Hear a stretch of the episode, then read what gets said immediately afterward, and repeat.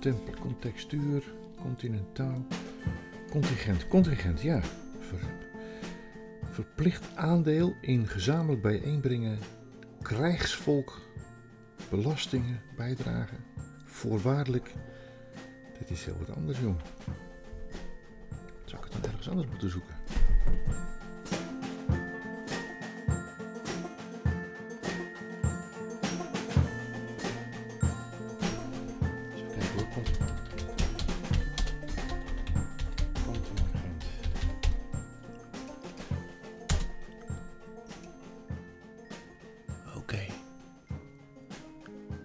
Leenwoord uit het Frans, vast aandeel, oh, dat zag ik net ook. Krijgsmacht, economie. Thomas van Aquino. Ja, zie je wel.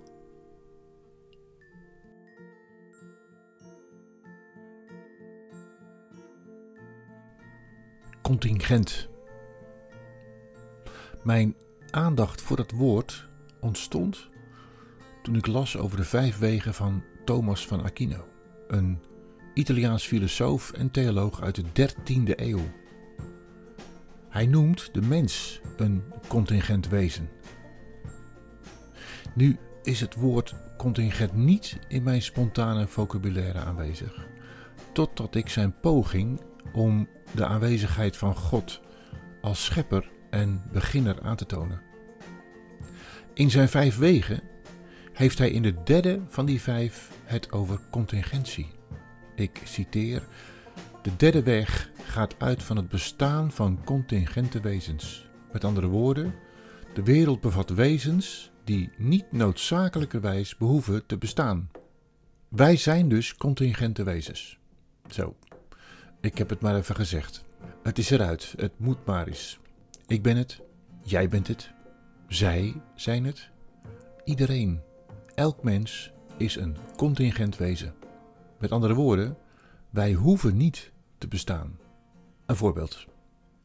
Als je een bij uit de natuur haalt, of beter gezegd alle bijen, dan heeft dat grote gevolgen voor het gehele systeem. Het bevruchten van bloemen en bomen is afhankelijk van de bijen. Bomen kunnen niet even bij elkaar buurten om elkaar te bevruchten. De bij heeft daar een belangrijke rol te vervullen. Het is zo erg zelfs dat de bij voor 30% bijdrage heeft voor ons menselijk voedsel. Dus kun je nagaan hoe niet contingent, hoe noodzakelijk hij aanwezig is. Nog een voorbeeld. Ik neem even de planeet Jupiter. Die vervult een belangrijke functie binnen het zonnestelsel. Doordat hij zwaarder is dan alle andere planeten tezamen, is hij een belangrijk component van het massa-evenwicht in het zonnestelsel. Door zijn massa stabiliseert hij de planetoïde gordel. Zonder Jupiter zou gemiddeld iedere 100.000 jaar een planetoïde uit de gordel de aarde treffen en hierdoor zou leven op aarde ernstig belemmerd worden. Zo niet onmogelijk. Ook andere objecten dan kometen worden door Jupiter weggevangen. Er wordt daarom tegenwoordig gedacht dat de aanwezigheid van een Jupiter-achtige planeet in het planetenstelsel wel eens een voorwaarde zou kunnen zijn voor het ontwikkeling van leven in een dergelijk stelsel. Weer zoiets als een contingentie. Ik heb er nog één. De zon. Die heeft haar functie bij de opwarming van de aarde, waardoor gewassen groeien, elk seizoen weer. Of de maan, die bijvoorbeeld invloed heeft in de getijden op aarde. Het is duidelijk, alles hangt precies goed en heeft invloed op de leefbaarheid voor de aarde. Alles hangt samen als een enorm groot horloge wat precies goed in elkaar zit. Wij niet. Wij zijn niet noodzakelijk aanwezig. En als ik om me heen kijk, zijn we eerder in staat de boel te vernietigen, dan dat we er automatische bewegingen in ons zit om vanzelfsprekend bij te dragen aan de voortgang van de natuur. De hele omgeving toont sporen van intelligente planning. Natuurlijke processen en voorwerpen lijken ontworpen te zijn met een bepaalde bedoeling erachter. Maar dingen ontwerpen zichzelf niet. Ze worden veroorzaakt en ontworpen door iemand of iets anders. Van daaruit redenerend mag je tot de conclusie komen dat er een bron van deze natuurlijke ordening moet zijn. Zo gecompliceerd is alleen maar God, die almachtig moet zijn om dit geheel te overzien. Omdat het gehele systeem zo gecompliceerd in elkaar zit, moet het antwoord eerder komen van een creatieve geest, een schepper. Iets wat er eerder was en boven de schepping staat. Gods bestaan kun je natuurlijk herleiden uit het feit dat de hele schepping geschapen moet zijn. Een noodzakelijk bestaande zou je God kunnen noemen. Die moet er eerst zijn om iets te kunnen redeneren. Een noodzakelijk bestaande moet er eerst zijn om zoiets te kunnen maken. Al doorredenerend komt bij mij de vraag boven: waarom zijn we er dan, ondanks onze staat van contingentie? Wat is onze rol? Wat doen we hier in datgene wat wij schepping noemen? Wat voor meerwaarde leveren wij? Wat is er gebeurd en waarom en waardoor zijn wij ontstaan? Als ik dat aan de islam vraag, is het antwoord, ik citeer, zonder twijfel weet God hoe wij hier zullen handelen en leven. Hij zond ons ter beproeving, opdat we onze initiële gaven en bekwaamheden zouden verbeteren middels de verantwoordelijkheden die Hij ons hier heeft gegeven.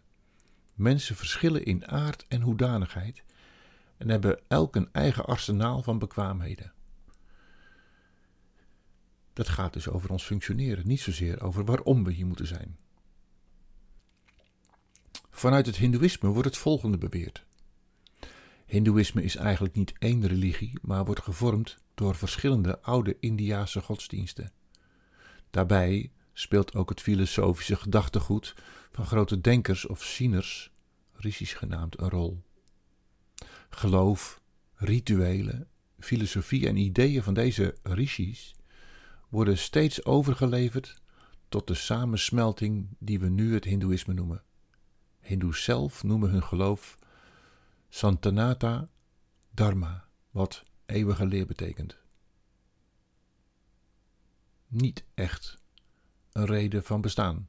Het boeddhisme kent geen schepper, geen god, hoogst persoonlijk een persoon die zichzelf Boeddha is gaan noemen. Het Jodendom en het Christendom daarentegen is een andere mening toebedeeld, die ik als Godzoeker graag met je deel. Het eerste boek van de Bijbel en ook van de Torah wordt de schepping van de hemel en aarde beschreven. Daarin worden de aarde geschapen en daar wordt de mens geplaatst. Adam en Eva. Ze krijgen de opdracht om de aarde te verzorgen en te onderhouden. Of, letterlijk geschreven, God schiep de mens naar zijn beeld. Naar het beeld van God schiep hij hen, mannelijk en vrouwelijk schiep hij hen. En God zegende hen en zei tegen hen: Wees vruchtbaar, word talrijk, vervul de aarde en onderwerp haar. Heers over de vissen van de zee, over de vogels in de lucht en over de dieren die over de aarde kruipen. Die uitspraak is ontegenzeggelijk het dichtst bij het begrip contingent. Niet noodzakelijk aanwezig, maar wel een verantwoordelijkheid hebbende. Als dat contingentie inhoudt, vind ik het prima. Ik wil best goed voor de aarde zorgen. En ik niet alleen, maar ik denk dat we daar allemaal wel onze verantwoordelijkheid voor hebben. En wat mij betreft, als God zo in elkaar zit dat hij ons de aarde gegeven heeft en ons de verantwoording om hierover te heersen, vind ik het een prachtig idee dat ik op die manier God mag ontmoeten en dat Hij mijn contingent doet. En dat ik heel graag mijn verantwoordelijkheid op me nemen.